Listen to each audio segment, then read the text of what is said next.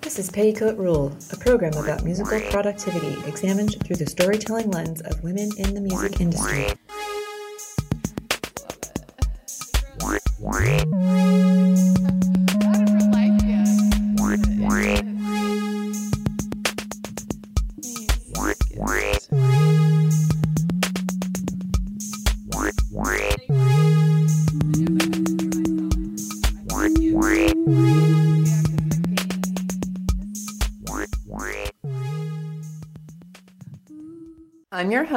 Erica Lang, and let me introduce producer Tara Molesworth. Hello. And today's guest is Anna Thompson. Hello.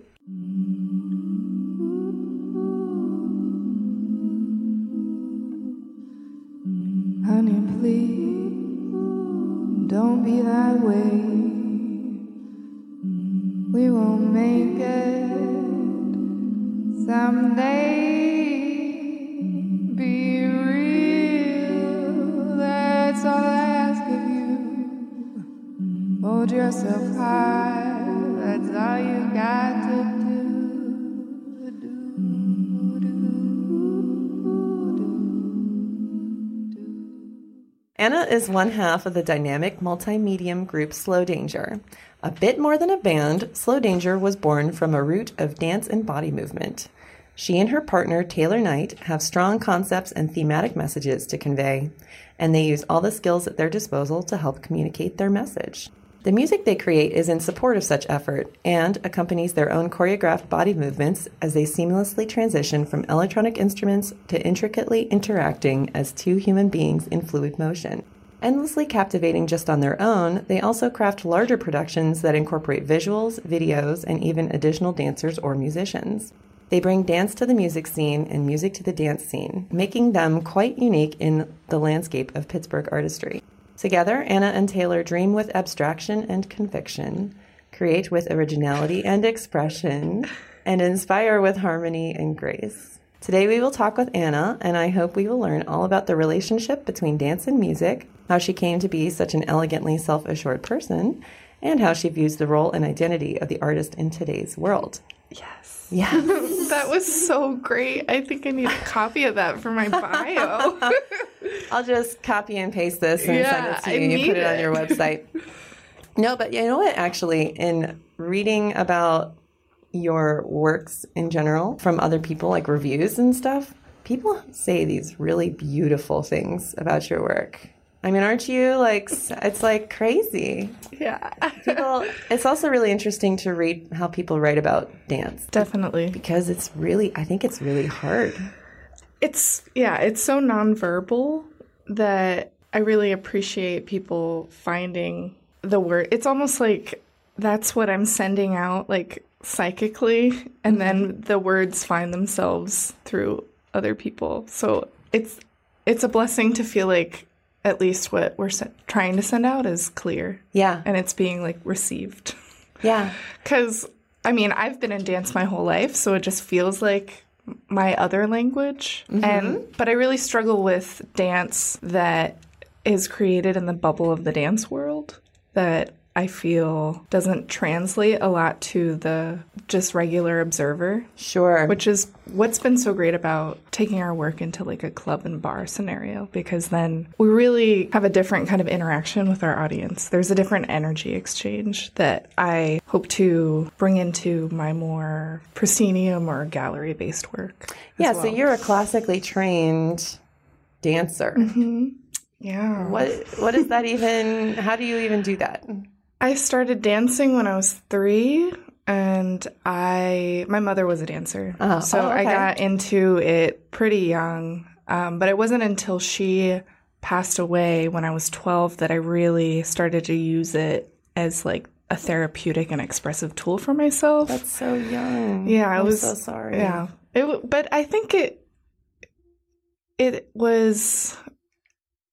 er, It's a beautiful connection that I have with her energetic spirit now. yeah, because it, definitely.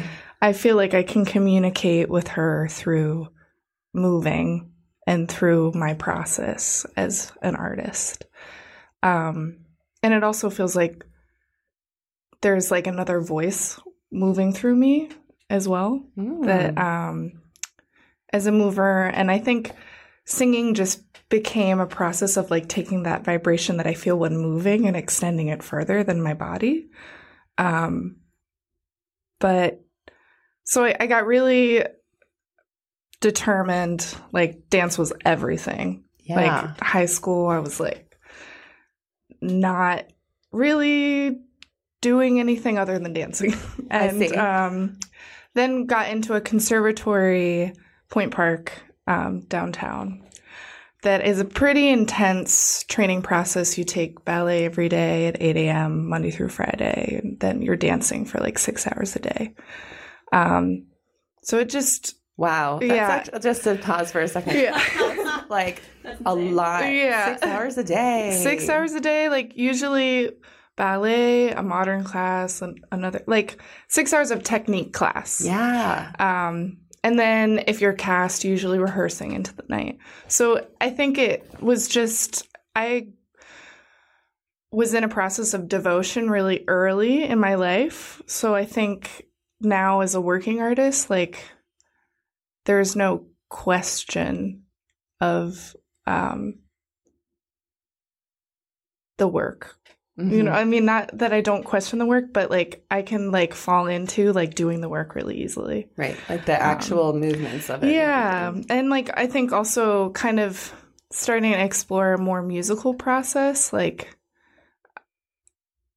i think I got like a, a certain training of like attention through dance Right. um, and then you absorb a lot of i think music through your body as a dancer a lot of like kind of embodied musical knowledge that i didn't even know i had until i started expressing it through Right. a different medium Do you mean rhythm or do you mean also like melody? i think both yeah rhythm well i also took vocal lessons growing up because i was also into more of a musical theater kind of vibe Mhm. i wanted to mostly dance for bob fosse who is dead now and then i got into college and i was like oh my god i cannot do like a freaking disney show or Yeah, like right. a revival of like cabaret you know Uh-huh. like so And is that because you you have a self-expression goal? I think so. Yeah, I think it started to feel.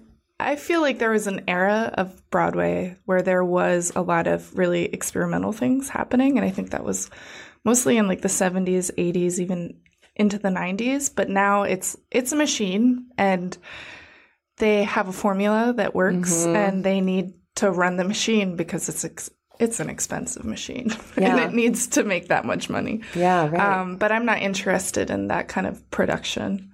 Um, and definitely more interested in like a self expressive goal career for myself. yeah. It's way more fulfilling for me. Well, you've been, I mean, I think pretty successful, um, especially growing with Slow Danger. I feel like I was reading about your memory series that you had.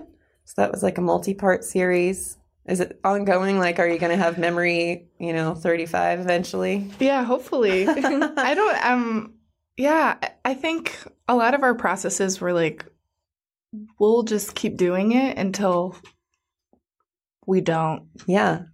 So, memory, it's like very conceptual. Yeah. you have a thing that you're kind of trying to convey through your music and through the dance and i mean how did how did you just you just decided you and taylor just decided we're just going to do this and we're going to find a place to do it and how does that process work how do you get people to to you know come see this awesome work that you're doing So we initially just started making from a need to express. Um, being in the conservatory training world was, I now appreciate because it laid a foundation for me, but at the time of being within it, it was extremely suffocating.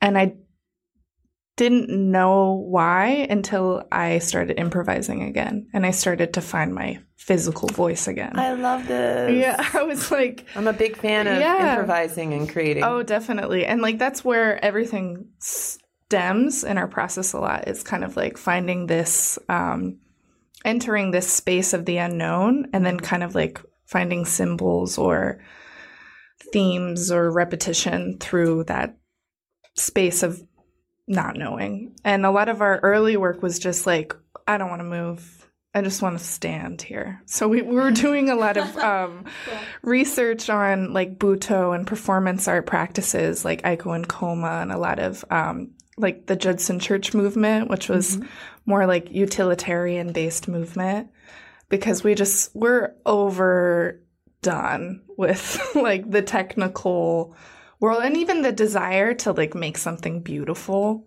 or interesting just felt like dishonest to me at that point in my life. Um so we started to just do these um as what we wanted to eventually be a series because when we first started them they were just like 10 minute works. Um and we were mostly showing them in a dance setting. We were dancing at a space called the Space Upstairs and for a company called the Pillow Project, which we got really lucky to be granted space to just like explore our own process when no one was rehearsing in the space too. So that's where we kind of started dancing at second Saturdays with other jazz musicians, I think was a big developing tool for us kind of improvising in that space as a mover with a musician. I see. So you would be Yeah. doing your own movements, and they would be playing the Yeah. music, and you would be just sort of improving to what they were doing. Right. And, And are they were they also doing improv jazz as well?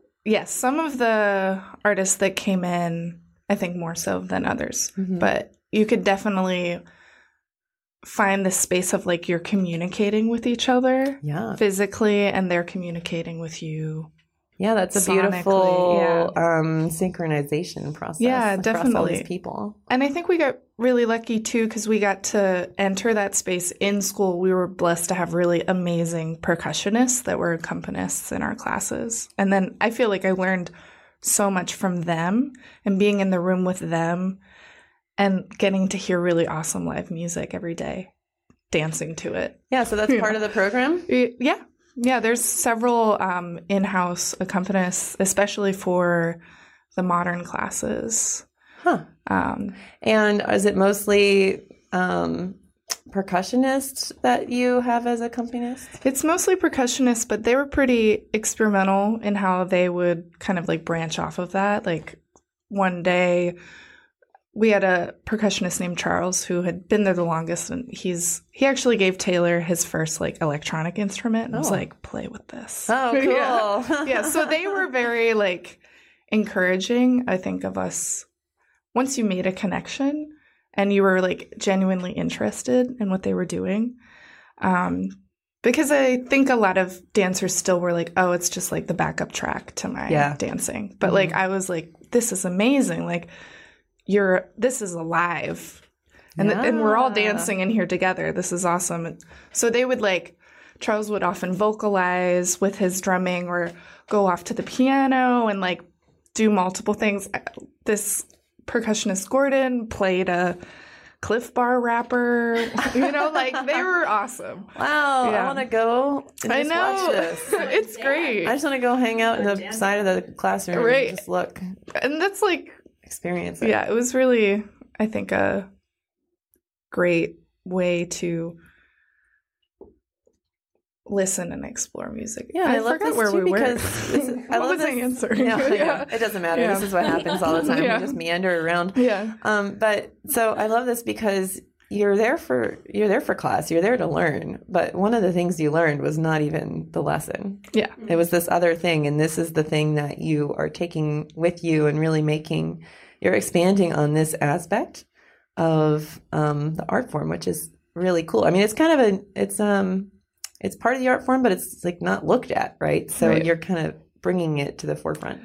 Right. And I think a lot of our process is like no one factor in a piece or in a world that we're creating because we see a lot of our works as like worlds or landscapes or a texture that we're entering into. Like no one factor is like above the other. Like I try to eliminate like a hierarchical system Right. amongst that. um, Right. Like I was gonna, process. you know, a, an easy question to ask you would be like, is the dance more important than the music? And but when I thought about that question for you, my sense is that the most important thing is the concept that you're trying to convey or the expression, the feeling inside of you that you're trying to put out. And however you get to that with these different mediums, some of them probably are more important than others during certain moments, Right. or vice versa at other other times flips around. Is that accurate? Yeah, definitely. I mean, we try to be really fluid with our process. We don't have like a set way of creating. Sometimes it'll come from text that we've like written or read and then we reinterpret through sound or like I use a lot of like poetry books or like old journal entries to find like lyrical content Mm-hmm. and um I'll just kind of like free associate from those like word collages and sometimes the movement provides impetus for sound. So Mhm. it's we try to be pretty f- open with whatever feels right and I think that is kind of like the root of our process is like constantly shape shifting to like whatever container we are in Mm-hmm. um, because that definitely plays a role. Like, what are we working on, and what are we working on it for? You're like, what resources do we have? And like, I think that's where we really started. Like, what resources do we have, and like, how do we make the best use out of them? Because Mm-hmm. we had like an Ableton demo program for like six years. then we were making Yeah. music. yeah, Yeah, and, and then you did a lot with it, right? Yeah, definitely. You can only use like three effects on a track, you know, and like, or in the whole like track that you had. So we had to be pretty like resourceful with Uh-huh. how we use. it. And I think simplicity is definitely a reoccurring theme. right. Is like, how do I simply state something? Or it's definitely got more complex since we were just standing and staring at each other. But Yeah, which I really love because that I mean, it grounded you there, and then you. I think I read something like you said that you only moved once you felt like really compelled to. Mhm. And a lot of people, just metaphorically in life, Right. they, they just move because they're they think they're supposed to, or maybe they're uncomfortable even standing still in their life or in actual like. I mean, a lot of people, if you ask them to stand still, they would not have a easy time. They can't. They can't. I mean, and I think we've also like we teach a lot too, so that directly informs our process and practice. Like, how do I translate myself to like a varying group of people? Because we don't just teach to dancers; we teach open level movement classes, and um, I think a lot of that too is like putting yourself into places of discomfort. You know, stillness is uncomfortable for most people and it's uncomfortable for most people to watch Mhm. but like kind of like moving through that feeling and kind of watching it transform is like what i have always been interested in like how can i like hold this sensation and like feel it and understand it and then watch it kind of like turn into something else Mhm. um yeah So, do you? I have too many questions. I'm like, which it's okay. direction do I go? um, real quick, this question that I had a few minutes ago, I was thinking about. Do you have songs that don't have movements, or do you have movements that don't have songs? And do you, do you, when you write your songs for the movements, do they kind of like they're tied to that movement and then they go away out of your life and you never go back to them, or do you have like songs that you guys do over and over again, or Right. reinterpret with different movements? Like how to how does your relationship to the song because a lot of traditional bands they have like a set of songs Yeah. right and they like do those songs and those songs go on the radio and Mm-hmm. people listen to those songs and then they have to keep doing those songs and you know you're really tied to the product in a way um, but but with you with dance i feel like you don't have to be tied to the product because you're always making the dance is always new Mhm. right yeah, so- the dance is usually, I mean, most of our performances were improvising, and we just have a practice of, we've been together for five years. So, like, Uh-huh. we know each other's bodies in a way that we can just, like, go into a space and be like, I don't know what we're going to do, but we'll figure it out. yeah Um, but that's been kind of a, an interesting and also difficult process for me, I think, because I feel like a lot of my what I feel good about comes out of a space of not knowing and like improv improvising. And then with the recording process, I've had to like go back and like learn what I did Yeah. you know, and it never feels the same. But then I've also found in the repetition of the recorded work in because we do have like sets that we perform more so when we play out live in a music show. Mhm. Um, I've begun to understand how, in the process of repeating something and living in it, I can kind of like make it new again Mhm. and like m- within the subtleties play with that newness that I really found through an improvisational practice. And like this song that I'm going to perform today actually came out of just like improvise like having one song that I got to like improvise through playing shows cuz we do have a lot of material that you know, it's like the song that we made and it's on an album and now we play it live you know and like because um we also want to constantly learn- how we can be better musicians too and i think we've been really lucky with like the community that we've been around that um we've been gifted with like being able to absorb a lot from the people around us um Yeah, and people are very interested in what you're doing Yeah. too. So it's really there's a lot of there's a lot of excitement and support Yeah. for you guys. Where did you start playing with the electronic instruments? Um, so Taylor and I have a kind of like cute story. we met when we were in college, like we went to the same dance program. Uh huh. Um, but we weren't together. Um, but we were always really like interested in each other. We would like see each other like I saw him dance at the space upstairs and I was like, oh.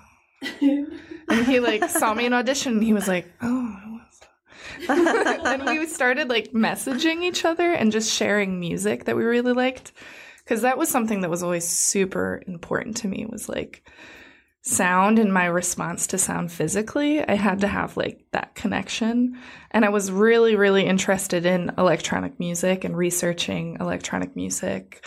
Um, i think from my cousins my one cousin's a filmmaker and my other cousin at the time when I was like 10 or 11 was experimenting with like making music in like a software program and I was like, "Oh my god, that's so interesting." Mm-hmm. So it started I think really early but then gestated and then Taylor and I met each other and I I was like, "Let's do some collaborations." Like Oh, wink, wink. Yeah, like we would like go out and make these little dance films, and then he was starting to work with sounds on like GarageBand, Mm-hmm. and eventually got the Ableton demo program. So we would go over and like make these like super ambient soundscapes for these videos that we were making and eventually became like the scores for our movement works because it always felt weird to me to use another person's music for my movement work. It Mhm. didn't feel it was I wanted a very specific energy and I felt like we were able to create that together. Um and I had vocalized for a long time, done a lot of vocal lessons and like kind of felt like I didn't know how to sing for myself. Um, so I would just start to like pull from these um, books. I was listening to a lot of like Witch House at the time, which was like very like kind of like modified, distorted voices. Um, and we would start to play with that. That made me feel safe, Mm-hmm. re exploring my voice again. So playing Because you realize like your voice just has to be whatever it is as Right. opposed to some perfect pristine. thing. Exactly. Yeah. Because through training, I was always like, ah, I always felt like I wasn't like fulfilling it. Like, because it wasn't my thing to fulfill. It was like I was learning a standard, you Mhm. know, and I didn't Mhm. know how to reinterpret it yet. Yeah. Um, and so we would just like play with knobs and sampling. um, and we started to sample our, like, we would take field recordings and we would like put them through filters and like sample them on Ableton. And then eventually we were really lucky to have a friend named Dario who really encouraged our process and would like give us instruments to borrow. Hmm. Like we um got a 404 from him and started to kind of like sample what's that? Um it's like a sampler that also has a lot of onboard effects. Mhm. Um so we would like break stuff up and kind of like start to sound collage things. Mm. Um, and I was in a band with my friend Hunter, who was Thousands of Bees. Um, Uh-huh. We lived together and we started making music kind of like simultaneously when Taylor and I started to collaborate. And Hunter had an Alesis synthesizer that I like really bonded with. Micron? Um, no, it was it's discontinued now. I can't remember.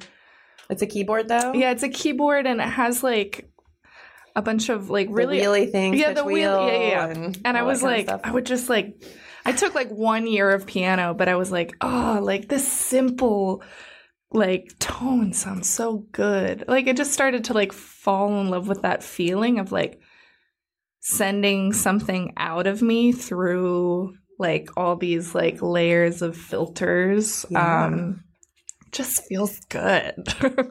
It sure does. yeah and and we started to um we actually were playing out a lot and we did a show and our ableton crashed during the show so we Crisis. yeah i know we were like okay we need to get rid of the computer like we want to be Mm. triggering this because I, I still think that a lot of people have a stigma against electronic music they're like you're just pressing something on your computer and you're not like a musician. Musician. You know, like could you play like Cardi B? Like I'm like this is not I am not a DJ right now. Like I do DJ now, but I obviously this I can't do Right. that Yeah. here. That's not the right device for that. So we started to try to like eliminate the computer and um keep our make our sets more like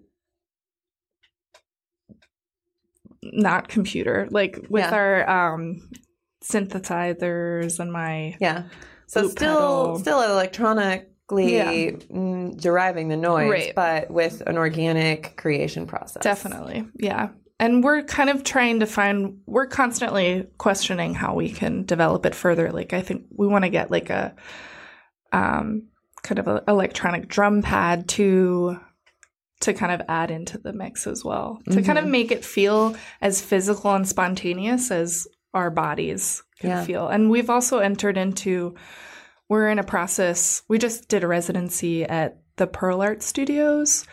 Um, it's called the Pearl Diving Movement Residency, and we were able to also work with Herman Soy Sauce in his studio on some um, really fun, um, kind of like modular synths, and um, with like an actual tape delay. Like, Yeah, um, right. It was and generate a lot of sound through that process that we are actually using collaborating with an artist Anna Henson to build a system for us to trigger these um, samples or trigger these effects based on where we are in space. Mm-hmm. So um, we're wearing these trackers that run through a virtual reality program that communicates with Max for Live. That like based on where we are in space, like if I jump up, it opens up a reverb. If I go down, it like makes Yeah. a filter sweep, and it also eventually spatializes the sound through like a multi point system. One hundred percent radical. Yeah. You know so I just wanted to move through my body and out. Yeah. You know what else would be cool too is if uh, you did that where everyone else was also wearing one and then you had to respond to what they were doing. Yeah, no, definitely. It's it's in its very early stages. It's really Yeah. great. Uh, just your future is so bright. I gotta wear. It's awesome. I love that. It's, it's so collaborative and um, multi medium. I mean, it just really is like you're just pulling in all these different interesting aspects of the most basic thing we have, which is our bodies, and Right. the most advanced thing we have, which is these really abstract technological thing- Yeah. things, and just like merging them in a way that is totally awesome. and I think we're also like questioning like technology is a part of our lives and like it's not going to go away. So how can we be a part of the conversation of making technology still center the human experience and be embodied? So I mean that's what I'm interested in too is like I feel like so much of my early like figuring out how to like work with electronics is like me like twiddling a knob. You know, like how do I like how can I make it feel as organic as my body moving through space and um, feel like as ephemeral and magical as it feels to me. Mm-hmm. Um, yeah. To do that. So I have kind of a weird question, and, and um, I don't know what, but like, so because dance is such a body based thing, and because we all get old Yeah. and our body gets old, um, what I mean, you're not old. You're not old, so maybe you can't answer this I'm question. getting there. I've had two knee surgeries. Oh, really? yeah. Oh my God, sorry. Yeah. No, it's okay. Well, so maybe you have a glimpse of an answer for this question, Yeah. but I, I mean, I guess I'm just wondering what's it like to age as, as a dancer when dancing is such a big part of your emotional outlet, but and also maybe it's different for you because you you're working on these ways to to translate those feelings through other mediums too. Definitely. I mean, it's hard to not judge that process.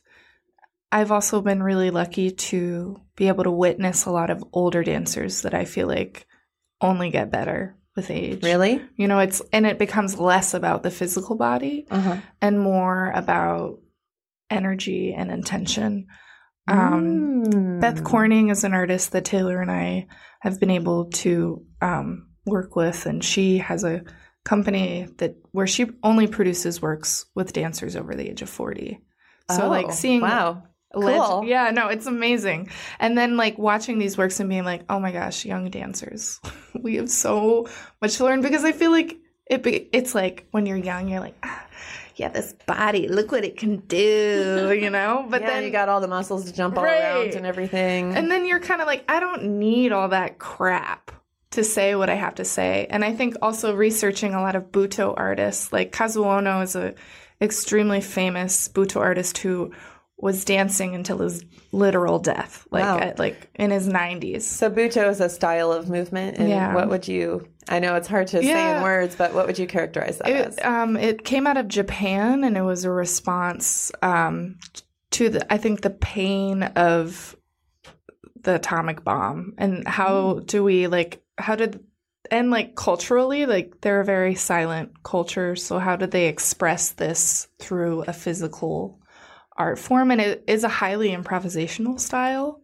And then there was, I mean, there's a lot that goes to it, but there was like a split between like what you think of as Butoh, like the white paint and like the grotesque shapes. And then there was this other side of Butoh that was like about life and beauty and creating characters and um, giving gifts to your audience. Um, and it's a lot about stillness and slowness and um, making someone wait. Um, Mm. yeah. And I think a lot about it's really process based. So a lot of what you're seeing on stage is the direct process. Um and expressing intention through like simple gestures. Like taking like 20 minutes to like take a rose and put it in the mouth of another person. So Wow. it's, it's like beautiful. Wow. Um, And so everybody sits very patiently and watches this too. yeah, and then they say too, as the Butoh artist gets older, it's like Kazuo Ohno, by the time he was 90, could like lift his hand to his face and like everyone's in tears just because of Wow. like the energy that these performers exude is so powerful and clear. Um, Wow. Yeah, so Crazy. mad respect. So I that's why I'm like I'm gonna dance forever. Like yeah, you know, no, clearly, like Yeah. if you if that's what is your passion, you you are going to Definitely. And it sounds like there's so many there's so many different styles of dance. People who don't study dance have like no clue. I have no clue. And I I mean I've actually even done a couple dance things, but like I definitely also have no clue. And um a lot of people just move around, you know, but it's not the same. I think I'm a mover, not a dancer. Like if I went on some TV show, they'd be like, "Well, you can move, but you can't dance." no. But I feel like I'm doing what I want to do. I've definitely right, I can relate can to dance. yeah, I can relate Yeah. to, you know, how you mentioned, you know, experiencing or healing through your traumas with it. Yeah. You know, I definitely dance a lot more when I'm going through some shit.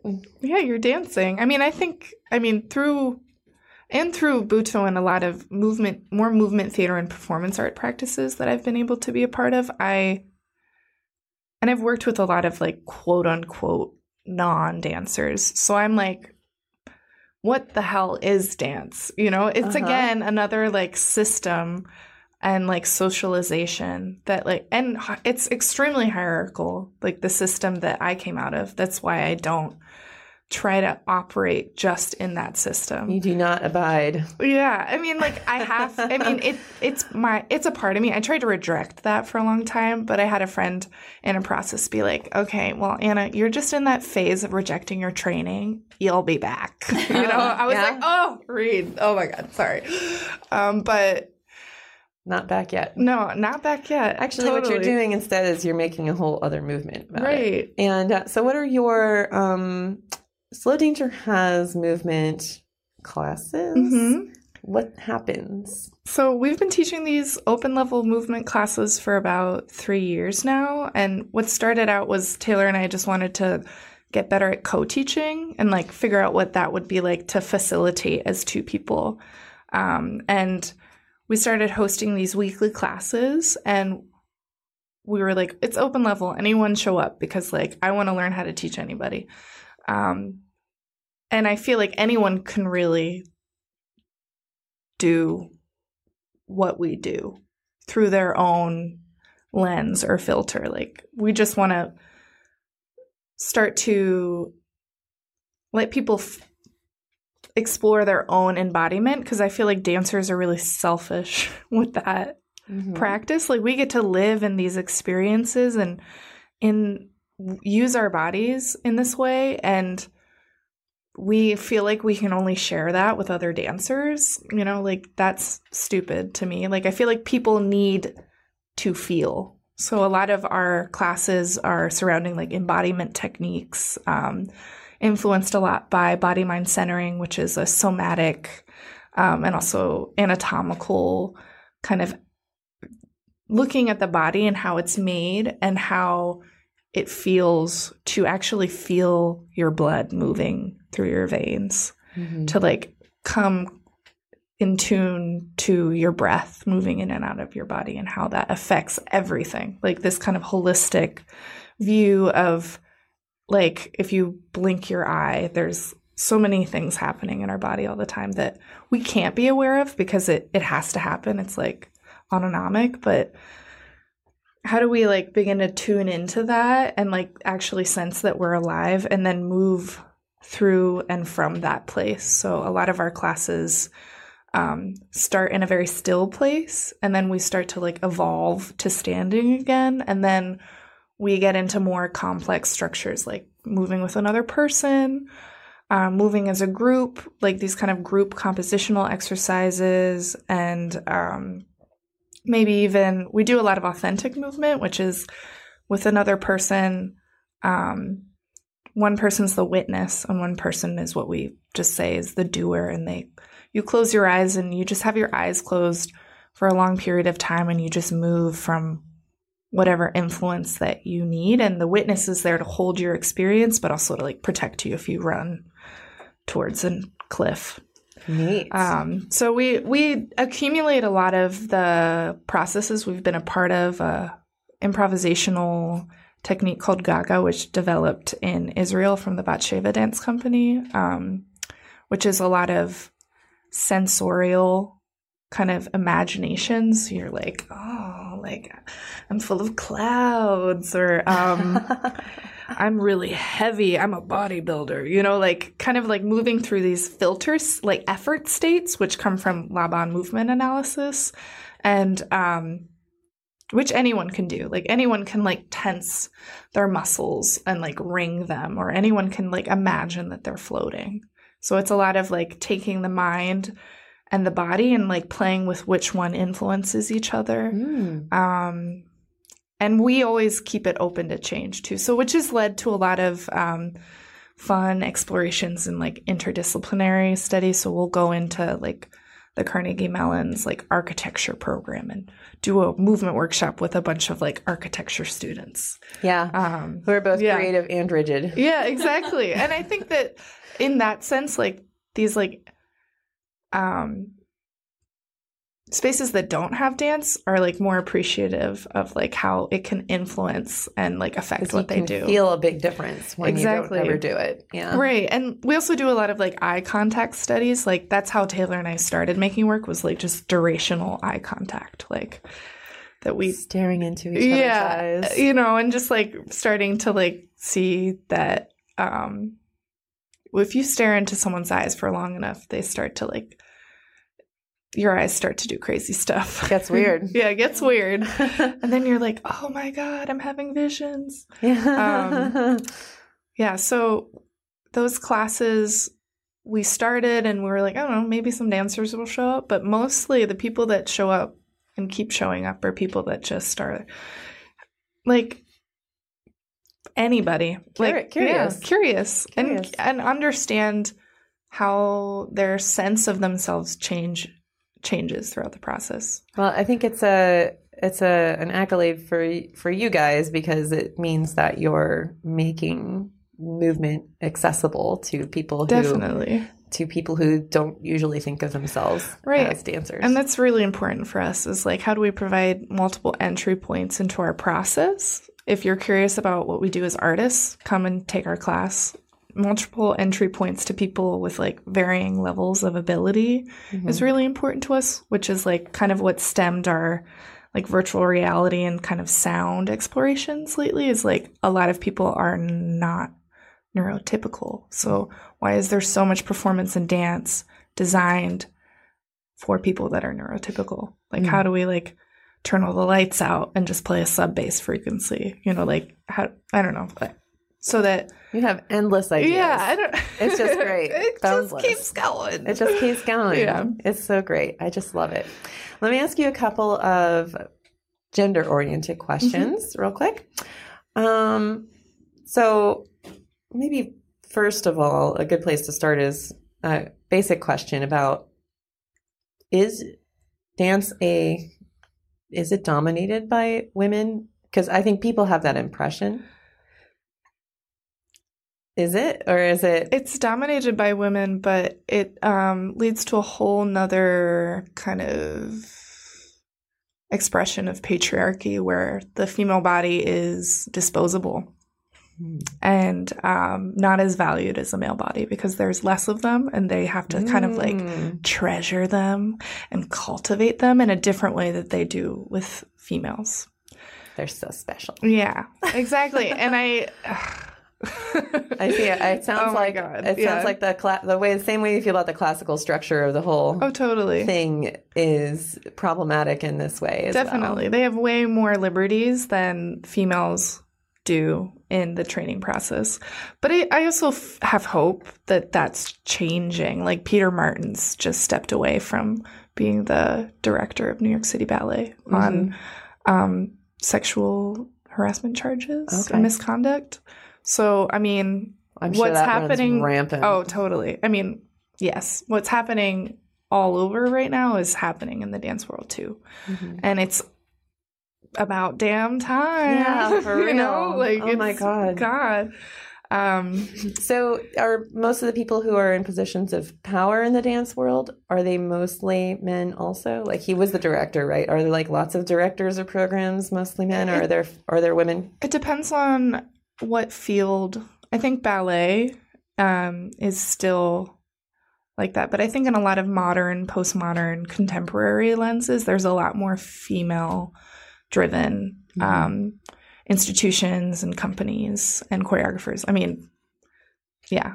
I personally feel like most of the choreographers I'm interested in right now are women, Mhm. especially women of color, because Mhm. they have a whole another um thing to deal with when navigating the dance world. You know, it's like I bet. yeah.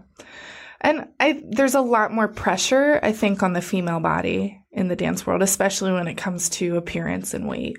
Yeah, I was gonna ask, like, how does dance alter your perception of your femininity or your identity? Mm, yeah. Like, how much? Like, it sounds like you're really good at saying this doesn't feel right, and I'm gonna step over here and make my own thing. Right.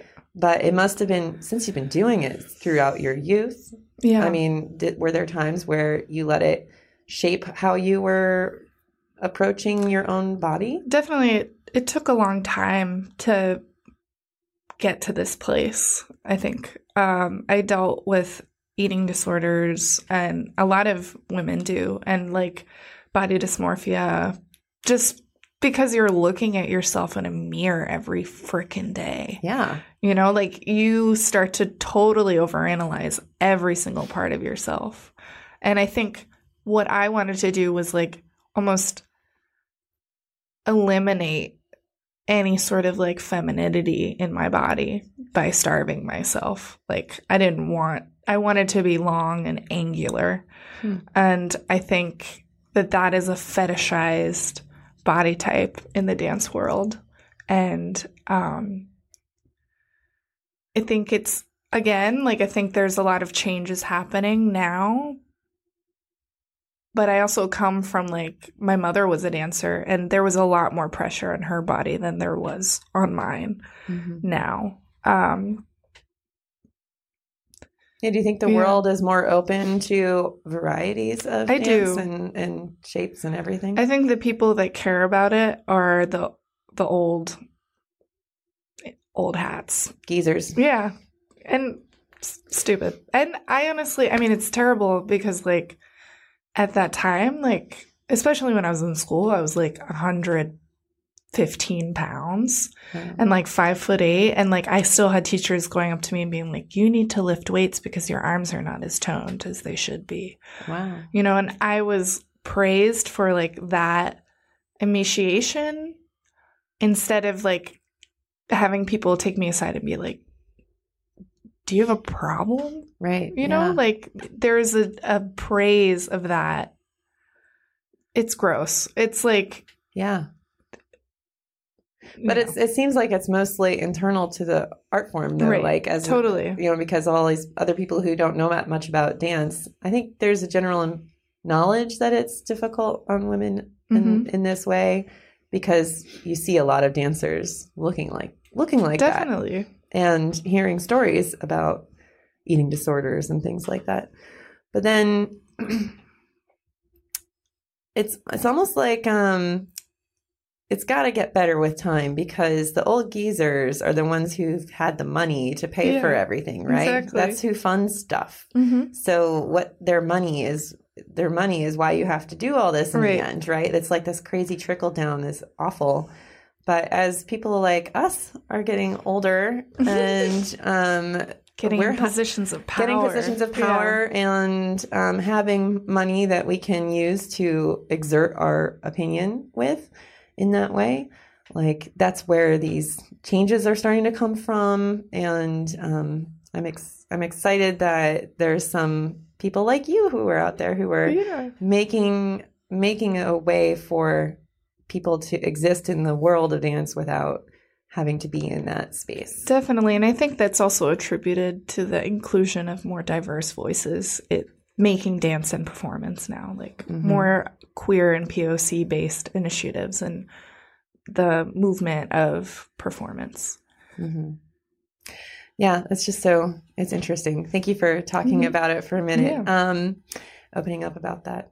So let's talk about your piece a little bit. So today, obviously, we're a podcast, so we can't be dancing, or I could be describing how she's moving or whatever. But um, I highly encourage everybody to go to the website to to watch some of the movement if they're curious, and also to go to a show um, to see it live because it's really fun and cool. Definitely. Um, and I know when I I saw you opening for the Radiohead show, um, a Radiohead tribute show at Spirit, and this is an example of you guys dancing in the context of, you know, music scene Mm-hmm. thing, super music scene thing, you know, Radiohead Yeah. geeks and all this kind Oh, of stuff totally. We love Radiohead too. and um and it was so fun and cool and like just i really enjoyed watching people watching you too and um i know i mentioned it to you at the time but there was this guy who was like he was like moving a little but like only with his hand you know and like he really but it was his hand was like really into it like he was doing all this stuff with his hand and like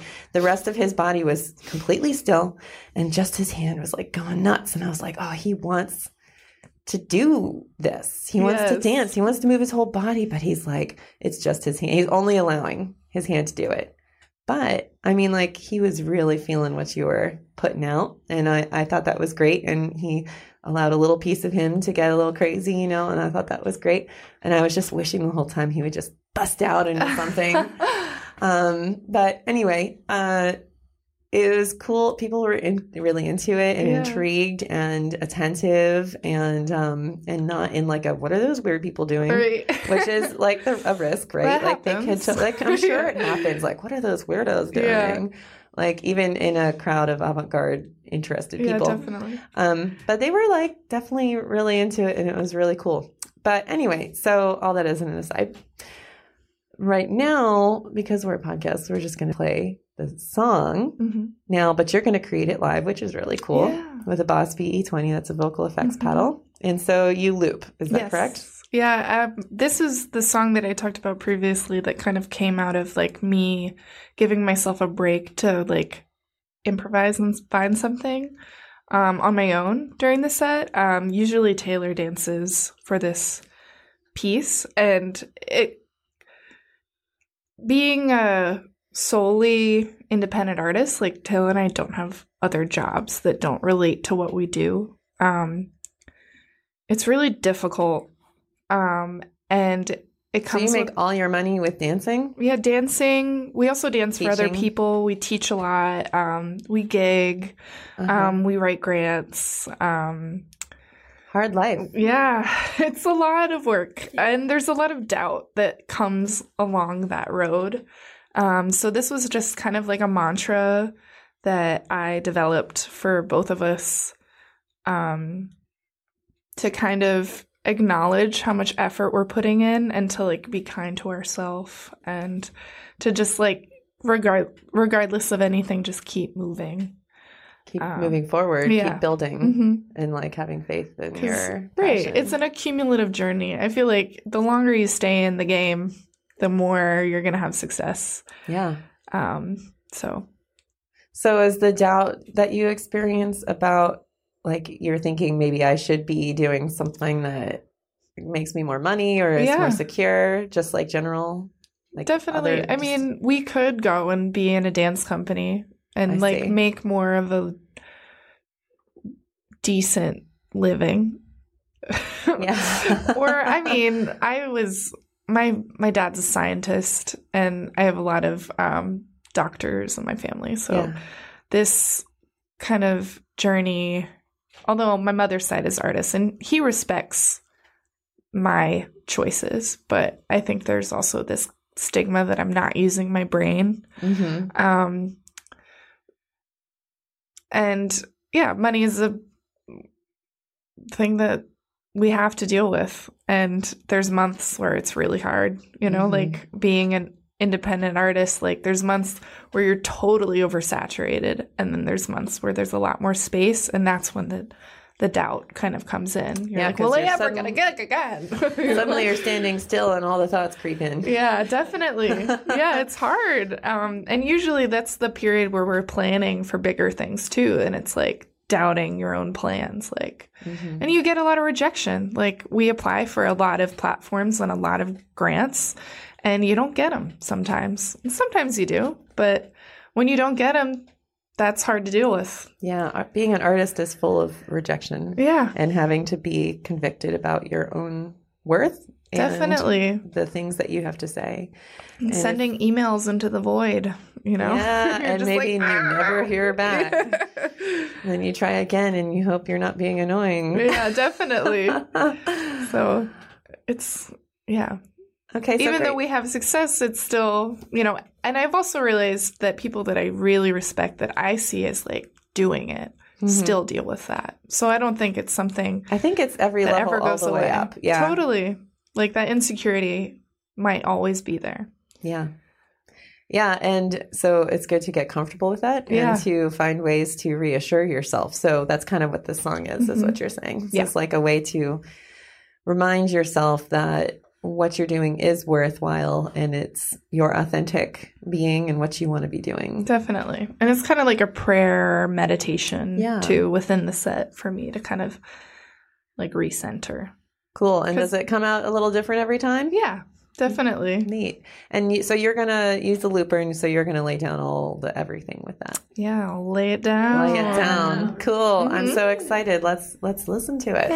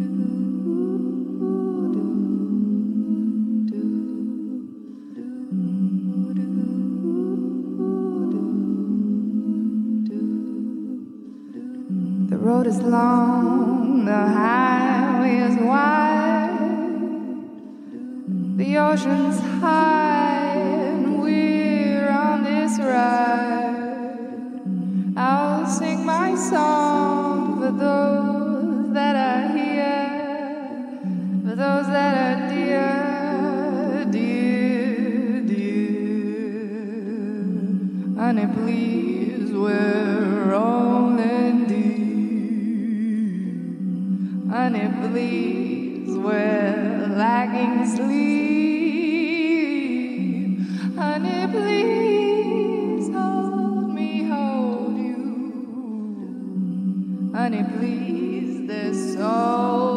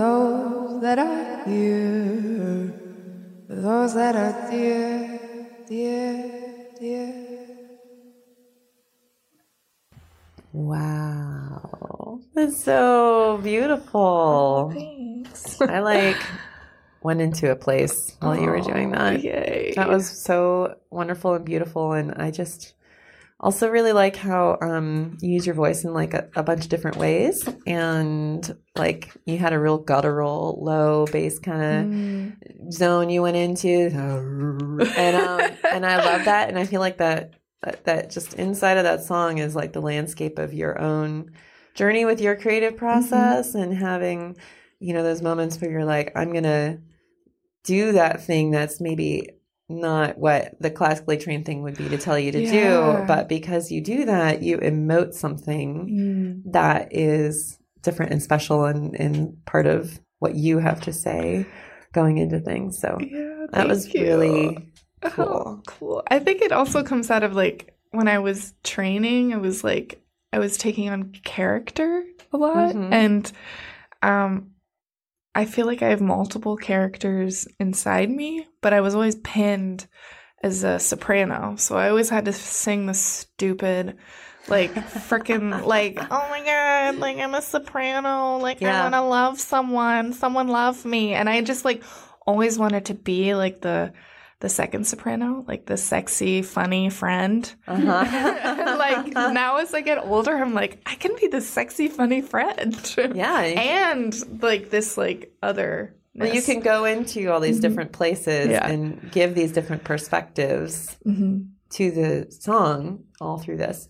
And um, I mean, your voice is great. It's so beautiful. And um, I almost feel bad that you ever thought that it wasn't that way, but it has a unique quality to it. It's just a beautiful sonorous quality to it. yeah Yeah. oh thanks And it could stand alone. I mean, like it could stand alone without the dance, but I'm Yeah. uh, so glad that you bring in all the dance to it. Oh, cool. So you sing that live and you change a little bit every time and Taylor dances to it. Mm-hmm. Do you watch what he's doing and feed off of him or try to lead him into places with what you sing? Yeah, definitely. I mean, there's that kind of like back and forth that happens between us where like I'm influenced by him and then he influences um or I influence him and then he influences me and it kind of just natural. And we have such a connection um both physically and energetically that it's like almost like I don't have to think about it anymore Yeah. you know like and it's to the point where like taylor and i take a lot of yoga and we'll be in a yoga class like on opposite ends of the room and the teacher will like state the movement and we'll move at the exact same time Uh-huh. without even being aware of each other yeah. you know so it's five years like five years this november Yeah, actually, it's funny because um, a friend of mine, and yours, Avi, Avi Diamond, she said, "Oh man, they're just like my favorite power couple in the whole city." I- and we've known avi for so long she actually was like um taylor produced a song for her like before slow danger yeah really? yeah Oh wow, yeah that's so that's so cool. back in the day. Wow. Um, yeah, and you know, there's like a funny City Paper article where it's describing your first date, Oh my god. and Yeah. it's so it's so sweet, and also like I feel somehow char- I can feel the character of that being part of your relationship, even though I'm not like your best friend ever. I just Uh, met you yeah. recently, you know, like I can see this throughout you, a mysterious and scary kind of onset, but that Oh, intrigues you yeah. and keeps you kind of bound together with your communication and spontaneity. yeah, definitely. And that you both really like that and found each other for sure. through that and but that even though like you are both the same i mean like a lot of people be like oh into relationships it's the same thing all the time Mhm. but and you're both people who like creativity and spontaneity Yeah. and, and improv but you find stability with each other and ways to do that together definitely. and it is really it is special and that does make you a power couple for sure Yeah. yeah. Yeah, we try to support each other to be able to do what we need to do. Yeah. especially creatively. Kind of like you have to. I feel like we have to. We're both people that kind of need that stability to feel okay. hmm You know? Your work is so conceptual. Do you guys sit around together philosophizing? Yeah, it never stops. never Sometimes, stops. like we literally have to be like, you need, we need to stop talking about work right now. Yeah. Like we need to like just like sit and, you know, we have other like going out with friends or Uh-huh. our cat is a great distractor. um, she's like our child. Yeah. know, and just like we have to tell each other when we need to like tune out for a second. Yeah, and you do. You keep Yeah. on top of each other. but we're way. both okay with kind of like not having a strict off and on for like we definitely believe our process life and our process are intermingled and i don't as an artist it's hard for me to take my hat on and off like i have to be Mhm. ready to receive or send Mhm. out into the world whenever Yeah. i want Okay, one last little weird question. So you were talking before about the guy who can make people cry by Yeah. just moving his hand to his face for the duration of like 20 minutes, right? yeah Um now is that is is that all of the time like when you're performing is it different than when you're just being in every day like if you do that and people cry in a room where everyone's watching you to Mhm. watch this moment is that different than um any old time that you would be moving like can he make everyone cry anytime he I'm wants sure. I I think that I think when you're performing, the collective energy in a space definitely contributes to power in performance. Mhm. But I also really enjoy rehearsal and perform like non-performative moments. Like I feel like those like performance is extremely healing for me in a very explosive way, but rehearsal and process is extremely healing for me in a very private way. It's like a Mm. journal entry. That's a great way to think about it. Yeah, and I think you can also express a quiet moment on stage too. But I just I love and there was something like in performances you always do like a tech and a dress rehearsal and then the show. And I always have loved watching dress rehearsals and tech rehearsals, sometimes more so than the performance.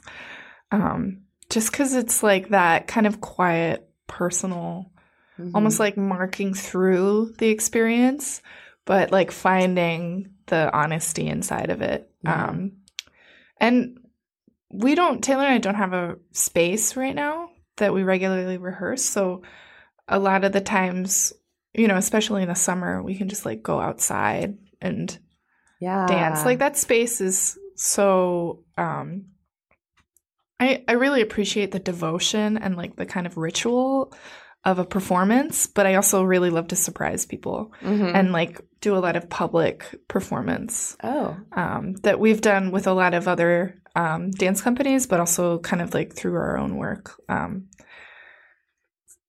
when you go hit the Yeah. club and you start dancing, is it like crazy? Yeah. but I have to feel it. Like I hate when I go out and someone's like, "You're a dancer, why don't you dance?" And Yeah, I'm like, right. "I'm a- off tonight." You're like, you I'm not a monkey. Exactly. I hate that. But when I'm feeling it, oh, totally. Like the club can also be a transcendent experience. hmm And I love that intersection. We're working right now with um, Bill Shannon and members of the Get Down Gang. And I love working with people whose origins come from that space because there's such a different energy to that kind of performance environment. hmm It's a little bit more cutthroat, I think, hmm but I love that. That environment There's- being like the DJ for the dance club. The DJ and like the street dance environment. It's like, Oh, show me what you have now. yeah, it's all about battles, right? Yeah. Dance battles. But I think there's something beautiful to that ritual. Really amazing things happen out of like session. And I love the, the I love rehearsal process. uh-huh. So like sessions, um, and kind of like just like going around, like round robining, like improvising. Because a lot, I think that's why I connected it too, is because a lot of those forms are highly improvisational too. Sure. Um, so I kind of like acknowledge that process is like kind of um, similar to Uh-huh. my own. Yeah, yeah. And I know how to turn it on, you know, Yeah. like I know how to throw a couple tricks in there and make people go, mm. Make people go, mm. oh, yeah. Um, what uh, do you when you're doing your improv, like of this song that you just sang and Taylor is dancing? Mhm. Um, do you ever throw him a you know a crazy thing in there, like Oh, something yeah. unexpected that he has to react to? Oh, he can totally do it though. yeah, He's he's got so it. quick. Oh, he's got it in a second. Oh yeah. man, so I can you- never trip him up. Except for when I'm like, take my weight right now. And he's Yeah. like, no. I see. Yeah. That's funny. So Yeah. also, and what do you think is so why do you think that the actual performance you described it as the performance is like explosively healing Yeah. versus like sort of a slow burn personal Mm-hmm. healing process. Why do you think the performance in front of other people is that impactful? I think it has something to do with multiple people in space, like holding space for something to happen. Um, I think there's an energetic connection that happens between performer and audience member. And when you really open yourself up to that as a performer, you can be held by not only like your energetic, I think, ancestry, but also the the people that are devoting themselves to this performance. And I think when you get to a certain place, I don't think that you can just walk out there and be like, Bleh, and do it. I think there has to be kind of like this kind of push and pull attraction. Um, there's a communication going, a subtle energetic communication happening between you and your your audience as a performer, and I think that it can lend itself to an extremely powerful release Mm-hmm. as a performer.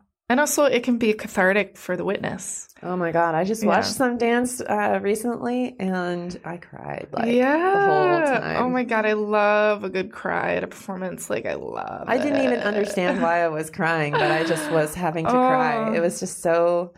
I don't even know if I would say it was so beautiful. Like I just, I just felt whatever was happening. I felt it, and I was just, and I was thinking about my own stuff, and I was. I love I it. Just like cried and cried. I cried at the Radiohead show. That last song, I was like, yeah. Oh my god, I love it. It's like Radiohead's so nostalgic for me. So it's That too, Yeah, yeah. like oh, Brings yeah. you to those moments. It gets me there. Yeah, I had like a period of three years I couldn't listen to OK Computer because I, I was know. it just was attached to something that was so emotional. Right. I just could not. That's how In Rainbows is for me. yeah, really. The first time I felt like I really released myself in improvisation, it was to nude. Really? Yeah. Oh, what a nice little nugget of information. And then Taylor and I covered that song. Yeah, so I like to go back and cover a lot of Radiohead songs. Oh. Because I'm like, I'm not going to do it the way that Thom Yorke is going to do it. I'm just going to make it my own thing. But like. I like filtering that kind of layered nostalgia. A lot of the memory series is kind of exploring that feeling um, and reinterpreting it in the moment, kind of that ephemeral sense. Mm-hmm. And do you have a memory coming up? A new memory series? Ooh. Instance? Well, right now, Taylor and I are working on a lot of collaborative works. We did Memory 5 this past year, which turned into a duet, um, but was first a work but with us and another dancer, Rue Emmons. Um, that was about kind of like water and water memory, which is like this kind of holistic, disputed um, idea that water retains a memory of um, substances that have been dissolved in it, even after it's been serially diluted to the point where the substance is outside, not necessarily supposed to be in the water anymore. Mhm. But this, like, and the fact that we are like 98% water, like, even when we serially dilute our memories, there's still there's still a presence Mhm. of it. Um, and I see that especially in like relationships with people, even like, for example, if I serially, if I, the further away I get away from like a death in my family, which has been a lot of, um, we've had a lot of that in my family. Um, I will still have an attachment to that moment Mhm. or to that loss or to that gain Mhm. or to whatever you know like i can't fully cut myself off from anything that's ever happened to me yeah. Um, so I that was about this yeah. too because like some I've had some traumas in my life and I I've I've retained all the feelings of it and how it changed me as a person. But I if I saw some of these people right now, I wouldn't even recognize them. Yeah. They're like it's like as if we never knew each other Mhm. right now. But I retain all of this effect of our interactions. You know? Definitely. And it's weird. Yeah, but I also think that those people like they're feeling it too. So Maybe You they know, are. Yeah. Everybody, it's like you don't actually know how people, I think, experience themselves. Mhm. So I always like to be like, well, you know, we, yeah, yeah. Yeah. it's out there somewhere, you know, like, and I, I'm really inspired by like dreams and how we go through those tra- traumas through sleep. Mhm. And I just re- heard this podcast recently too, where like we actually are healing ourselves. Mm-hmm. Even we are experiencing something traumatic in a dream world, there's still a psychological mending that's happening in There's- that experience. There's actually a whole new um, therapy style that tries to mimic that process by doing rapid eye movements while you're awake and reliving through the experience with your therapist. that's crazy. I know. Just as an aside, that. yeah, because the REM is part of Yeah. the sleep process too. So there's you know interesting real research going on in that. So that's cool. Love that. Yeah. Um, I loved talking to you. And I think this was so great. And uh, I learned a lot. There's obviously so many subtleties to the dance world that we couldn't even get into here in the course of this this conversation. But there's so much richness there to learn. And um, I think it's so great that you bring it to people. You're classically trained. You and Taylor are both classically trained. And you know so much about that world and you're so knowledgeable about all these different aspects of dance and yet you make other people in the world feel like it's accessible and Mhm. like something that they could participate in maybe you know i'll never dance like you but i can do things that bring me the same sensations and Yes. feelings that help me to express myself and help me Mhm. to uh, feel my own feelings and I'll, and be present Definitely. I think is a big part, like how you describe you're in this space and then you're just kind of like moving around from that space and and over time you change positions. Um, but you know, that's really a different process than saying, I want to go there right. to point B and and then like not knowing how to do it. But you're just like organically figuring figuring it out like you're like a little amoeba moving Yeah. around in a petri dish but not a petri dish the No, world Straight up, that's a world. state we start in. And we call it amoeba. we're You like, do? "Oh, yeah, I know. And then we i'm on your wavelength right. girl. Then we're like starfish. You know, like Ah, little evolutionary yeah exploration. i like this Yeah. i really dig your work and Thank i um and i Thank you and for i having me. i like what you're laying down Yes, i'm picking uh, up what you're laying down. And um, everyone should go check out Slow Danger and I mean take a movement class. yeah. People can find out about that where on your website. Our website, we have one on Sunday at Mhm. Meta Healing Arts Community Mhm. across from Spak Brothers. and how frequently do you do this? Um, they're more pop up now. yeah. Um, we'll be announcing some in the new year Ooh, very soon. 2018. But these are our last classes of the year. We've got one on Sunday, and then we're teaching a workshop at the Alloy Studios on Wednesday, 10 to noon. There's lunch afterwards. Ooh, lunch. Yeah. Movement and lunch. yeah. Mm, Had a good time. exactly. So thank you so much for coming on the show. It's been Thank really, really fun to talk to you. Yay. And beautiful song. Really Aw, awesome. Thank you so much. Yeah. I really appreciate being. Yeah, thank you. brought in. Yeah, it's so great. It was Thank super you. fun to talk. I was nervous, but now No. I'm all unwound. yeah, unwound, unwind. Yeah. We should have started with some some I know. basic Words movement and breathing space. Maybe we should Yeah. talk to you about how to do that, and Yeah. we'll start each guest like yes. Have a little ritual. that. Yeah, that's right. Thank you so much. Thank you.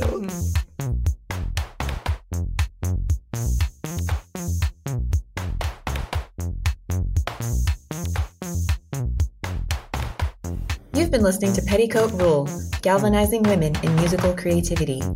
The views and opinions expressed during the show are solely those of persons appearing on the program and do not necessarily reflect the views and opinions of the producers. Subscribe and find more information and episodes at petticoatrule.net. Follow us on Facebook at Petticoat Rule and on Instagram and Twitter at Petticoat Rule FM.